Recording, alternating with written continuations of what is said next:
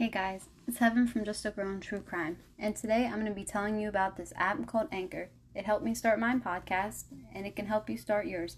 Anchor is a free app that lets you use it from your phone or your computer. So if you want to do it on the go and you want to just record, you can record one.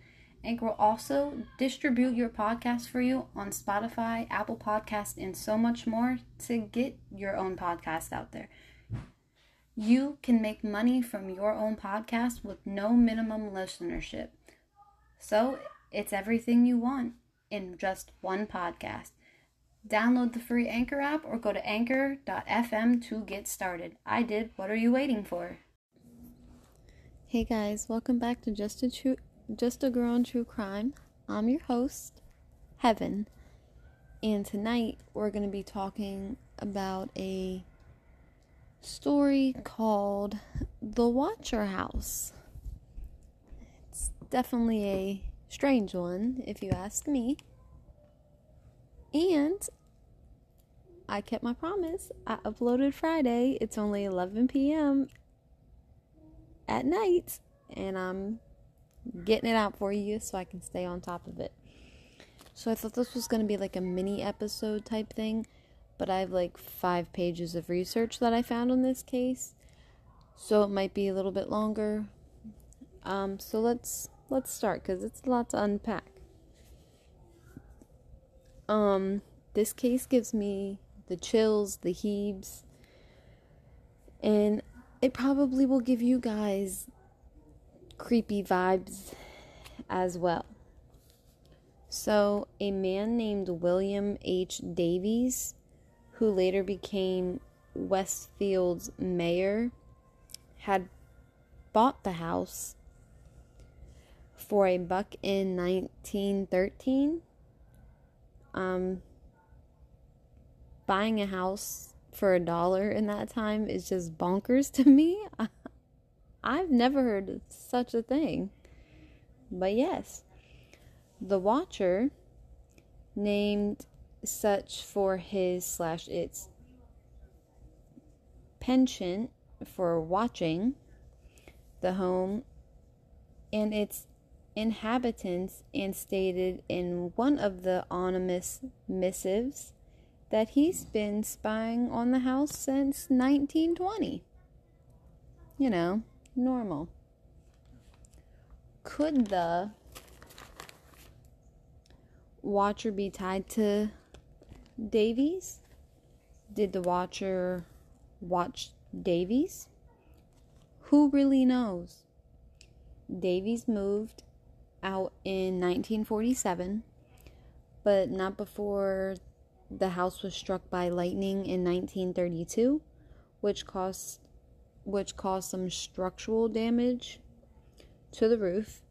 He ended up selling the house to his son and his daughter in law for the same amount, $1. Selling a spacious home to one son for $1 is a thing, but the pair eventually sold it to Diller and Mary Bird in 1951 for another dollar. So these people are just selling this house for a dollar. You get it for a dollar, you get it for a dollar. You know this meme? I was writing this down, and this is what my, a meme popped in my mind. Did you ever see that meme where um with Oprah, and she's like, "You get a dildo, you get a dildo, everybody gets a dildo." That's what I thought of. Don't know why. That meme is the funniest meme I've ever heard of. But give me one second.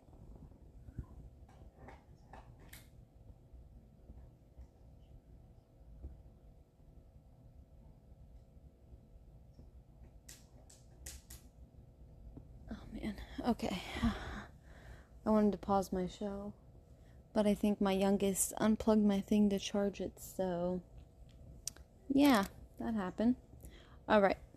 It's alright. I'll do it after. So, like I said, they sold it to the birds in 1951. In keeping with this decidedly bizarre tradition, the birds turned it over for another dollar to the Bakesies in 1953. In 1955, they handed it off to the Schaefer for, can anybody guess? Yep, you guessed it, a dollar. One dollar is roughly the equivalent to $8.79 today. The home remained in the hands of the Schaefers until the 1990s. So, whoo, I wasn't even born yet. I wasn't born for another six years. And then it was eventually bought by the Woods. The Woods were the, the owners who sold it to the Broaddus family for a cool 1.3 1.3 million dollars and they are now facing a lawsuit for failing to disclose that the place was being surveilled by a psychopath slash murder ghost and i'm to come back to that at the end. And then i said what the hell? Is the watcher a relative of the of davies? Was this whole thing a ploy from a jealous neighbor who wants the place for cheaper like say a dollar, or is this place doomed? So Derek and Maria Broaddus couldn't have been more excited to move into their dream house at 1657 Boulevard in the well to do town of Westfield, New Jersey. But as soon as the couple was preparing to settle into their $1.3 million house, with their three children, they received this disturbing note in the mail. Signed only, The Watcher. The letter had no return address, but whoever wrote it seemed to have been watching the Broaddus family very carefully. I see that you have flooded 657 Boulevard with contractors so that you can destroy the house as it was supposed to be. The letter continued tisk, tisk, tisk. Bad move. See, when I feel like someone says like tisk, tisk, tisk, like I feel like you're just like, you shouldn't be doing that. Or like you're scolding somebody, I guess. Like tisk, tisk, tisk. Bad, bad. You don't want to make 657 Boulevard unhappy. And then I said, What the heck, guys? Even more disturbing, the watcher noted that the note the watcher noted that the Broaddus ch- three children and asked if there was more on the way and then said, Do you need to fill the house with young blood? I requested. Ew. Creep vibes, okay? and then they said better for me. Now, see, we're we're not gonna get there. Um, I also read that I didn't write this down, but I just read it because I got it from I got this stuff from two sites.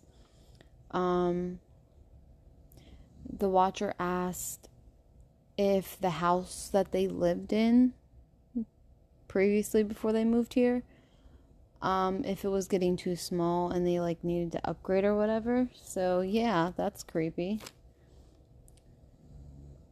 so, a little backstory about the Broaddus family before we, um, before they we go into that they bought the house in 2014. The Broadduses were an average suburban family. Maria Broaddus had grown up in New Jersey, just blocks away from the house at 657 Boulevard, which I found a little weird. Located 45 minutes from New York City, the town of Westfield is a sleepy suburb where the biggest gossip before the Watcher came on the scene was the collapse of a local Trader Joe's roof. According to The Cut, where I got a lot of this stuff from, residents viewed Westfield as a real life Mayberry, the fictional small town that served as a backdrop to the Andy Griffith show the website Neighborhood Scout listed it as one of the top 30 safest communities in, America in 2014. And as of 2019, it had a median house income of $159,923. but the affluent suburb has been the scene of other horrors in the past. In 1970, a man named John List infamously murdered his wife and three children in their Westfield home. But that horrifying crime had since become became a distant memory and most people in Westfield felt secure in their community, which I wouldn't, but hey. Derek, on the other hand, had grown up in Maine in a working class family, but from his humble beginnings, he had worked his way up to a position as a senior vice president at a Manhattan insurance company. So, good job, guys it seemed like Marie and Derek were definitely doing pretty well. In June 2014, after Derek celebrated his 40th birthday, the couple closed on the six bedroom house at 657 Boulevard and began making renovations to move in with their 5, 8, and 10 year old children. Then the Watcher's letters started. The first letter arrived at the Watcher. At, I'm sorry. The first letter arrived at the Watcher house on a June evening. Derek had been painting a few walls at his family's new home, and after after he finished up, he decided to go check the mail. And he discovered a white card sized envelope addressed in thick handwriting to the new owner.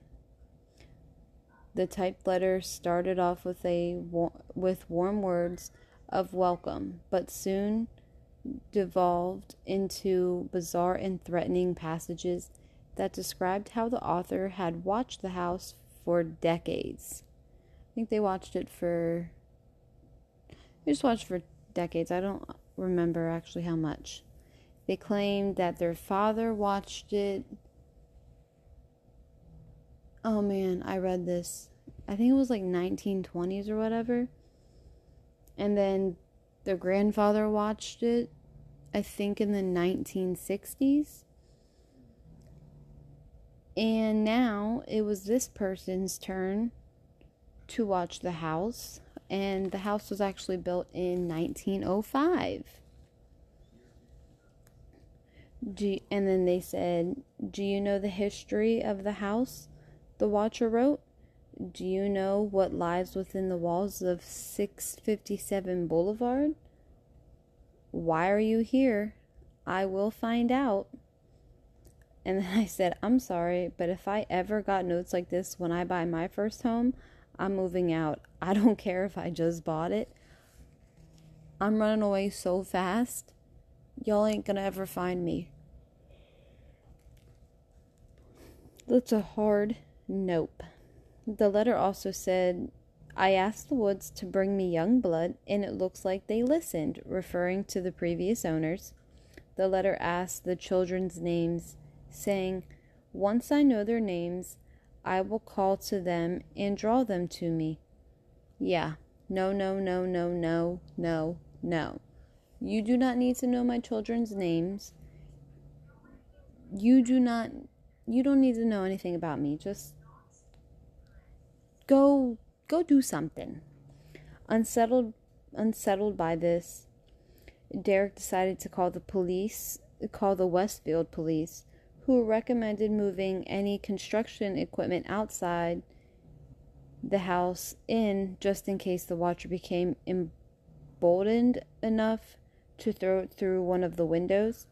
Police also advised the Broaddus's not to say anything to the other neighbors yet, as they were all suspects because they didn't know who this person was. The Broadduses next contacted the Woods family who had sold them the house, and Andrea Woods confirmed that they did get an odd note signed by the watcher, but said she had dismissed it as it was harmless and she actually threw it out. She also said that she and her husband had lived there for 23 years, and they have only heard from the watcher once in the whole 23 years, which is crazy. But Derek and Maria couldn't shake their fear that they were being watched. And to that, I say same. Because I couldn't live in fear every single day. That would just scare me. I wouldn't feel safe. The second letter from the Watcher arrived two weeks later after the first.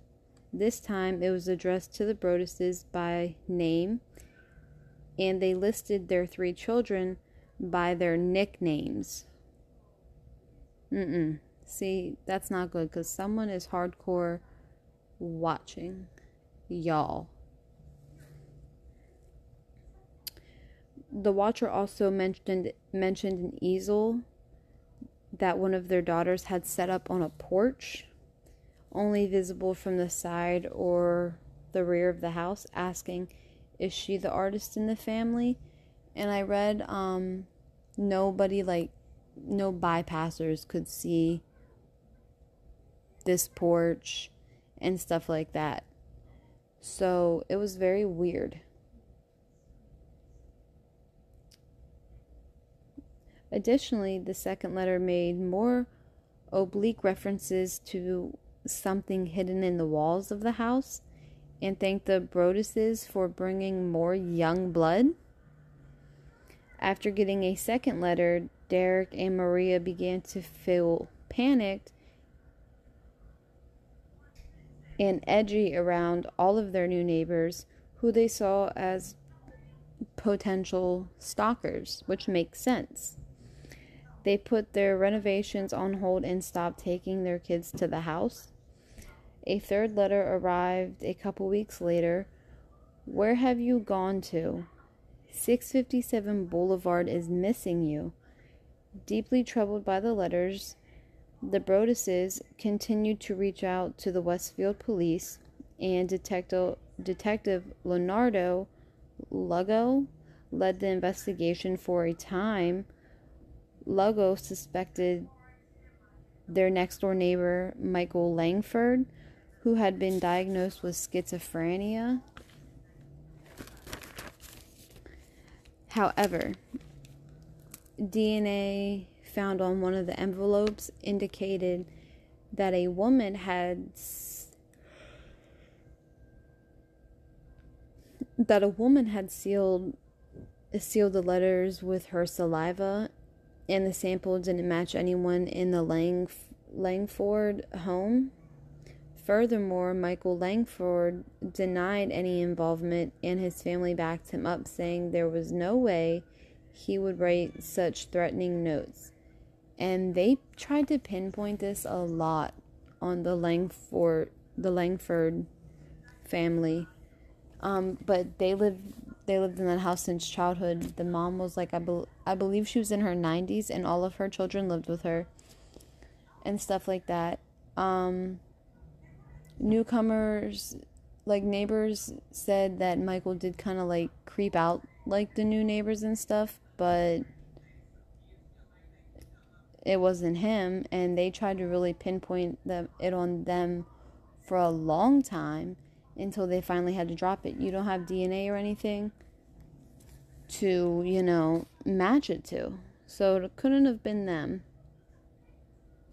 Desperate for answers, the Broadduses enlisted a slew of experts to investigate. Derek reached out to a real life FBI agent who inspired the character of Clarice Starling in Silence of the Lambs, whom he was on a school board of trustees. The Broadduses also taped former FBI agent Robert Lenehan to do a threat assessment on the letters. His analyst showed that the writer was likely an older person based on vocabulary and their habit of double spacing after a period. Lehan concluded that the letter writer didn't appear overtly threatening, but their obviously erratic thoughts could suggest unpredictability. They also hired a security firm, Kroll, to look for handwriting matches to the envelopes, but nothing emerged. Still determined to get answers, the family hired a forensic linguistic informer of the band Sha Na Na, Robert Leonard, to scour local forums for language patterns that resembled the mysterious Watcher's notes. But all these efforts came to nothing. Despite assembling an incredible investigation team, the Broadduses had no answers. At the end of the day, it came down to what are you willing to risk? Maria Broaddus said. We weren't going to put our kids in harm's way. Finally, six months after the first letter arrived, Derek and Maria put the house back up on the market, asking for a bit more than they had paid as they assumed their renovations would raise the value. However, they disclosed the bizarre watcher letters to potential buyers. All offers fell through later. In 2015, the Broaddus the Broadduses filed that suit against the Woods family for not disclosing to them that the letter had been received from the watcher before the sale. In 2017, a New Jersey judge threw out the suit saying it could set an unreasonable precedent for what sellers would have to disclose. Meanwhile, some in the community be, community began to wonder if the Broadduses weren't sending the letters to themselves in order to get out of a house that they couldn't afford. As one resident told Gothamist, how can a couple with a 300,000 house in Scotch Plains and a $175,000 mortgage 10 years ago have a 1.1 million mortgage? In 2016, the Broadduses made a brief effort to have the house torn down and redevelop the lot. So they wanted to tear it down, and I think they wanted to make two separate homes and rent them out. But their plans weren't approved, and the neighbors weren't having it. But a final letter from the Watcher arrived, threatening to exact revenge, exact revenge on them if they harmed the house maybe a car accident, maybe a fire, maybe something as simple as a mild illness that seems to never go away but makes you feel sick day after day after day after day. Make a mysterious uh, death of a pet happen, loved ones suddenly die. It went on to say, You wonder who the watcher is. Turn around, idiots. So if it wasn't the Langfords, then who watched the house all of them years? It makes you wonder, right? After years of the house being on the market, the Watcher house finally sold in 2019, with the Broadduses taking a $440,000 loss. As far as theories that the Broadduses faked the Watcher, Derek Broaddus flatly denies them. As he told The Cut, this person attacked my family and where I'm from, where I'm from, if you do that, then you get your butt beat. It didn't say butt.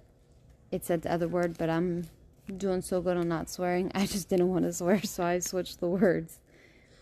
There is a silver lining for the family, however. According to Dateline, Netflix bought the rights to their creepy, creepy tale in 2019. Oh, and I forgot to put these um, extra letters that I found that I didn't find on the first one. Um, the Watcher said to them that the children should be afraid to play in the basement because it's so isolated. And the watcher also wanted to know who would be sleeping in the bedrooms facing the street. And the watcher claimed that once they moved in, it would help him know who was in which bedroom. Quote, then I can plan better. Like, no, that's just weird. The watcher also claimed that he was, they were very, I can't even say he. The watcher claimed that they were very familiar with the home, saying that they ran from room to room, imagining life with rich occupants there and everything like that. And he would always bring up, like, when they were doing the renovations, like, obviously he saw the contractors, right? and he would ask, Did they find what's in the walls? Did they find what's in the walls? But I read somewhere that they like looked in the walls through whatever like a, whatever they detected and everything, but they couldn't find anything. And what's the deal with the young blood? I I don't get it. Like maybe he's a serial killer and everything like that. Guys, I I have no idea. But um neighbors do think it might be a hoax that I keep hearing something and it's freaking me out. But neighbors do believe that the Broadduses made the whole thing up and stuff like that, that it was all fake because it was so weird. Like, they're like, what? But I also read the Watchers told them that everybody in the community follows his thing to a T. So who knows? Um, contractors said there was this like one couple who would sit out in their backyard and watch 657 Boulevard. So I don't know what's going on about that. But if it wasn't the Langfords, who was it? And why do you guys feel like you have to watch this house? And why have you been watching it for like decades? I think it said like two decades or whatever. Like what? But guys, that is the story of the Watcher house, and it's pretty creepy. I'm not gonna lie to y'all. That's pretty creepy. Um, the case, the next case we're gonna be doing, we're gonna go back to our murder. Um, when I woke up last night at two, I was scrolling through Facebook, and a case popped up of um Tyler Hindley and I read it all, and it, it I've heard the case once and everything, and I'm like, huh, this would be a good case to do. So that's gonna be our next case, and that's gonna be up Wednesday. Um, thank you guys for your support. Review, subscribe to my podcast. Say hello send me an email or a case you want to do, and my email is just a girl in true crime at gmail.com. You can follow me on Instagram at just a girl in true crime. You can also follow my Facebook page at just a girl in true crime. And I think that's it. 28 minutes, okay, a little shorter than I anticipated, but hey, that's alright. I might fall asleep. It's almost midnight. So, well, oh, it's 11:30, not almost midnight. So, you know. That's it, guys, and I hope you enjoyed that story and I'll be talking to you Wednesday. Bye.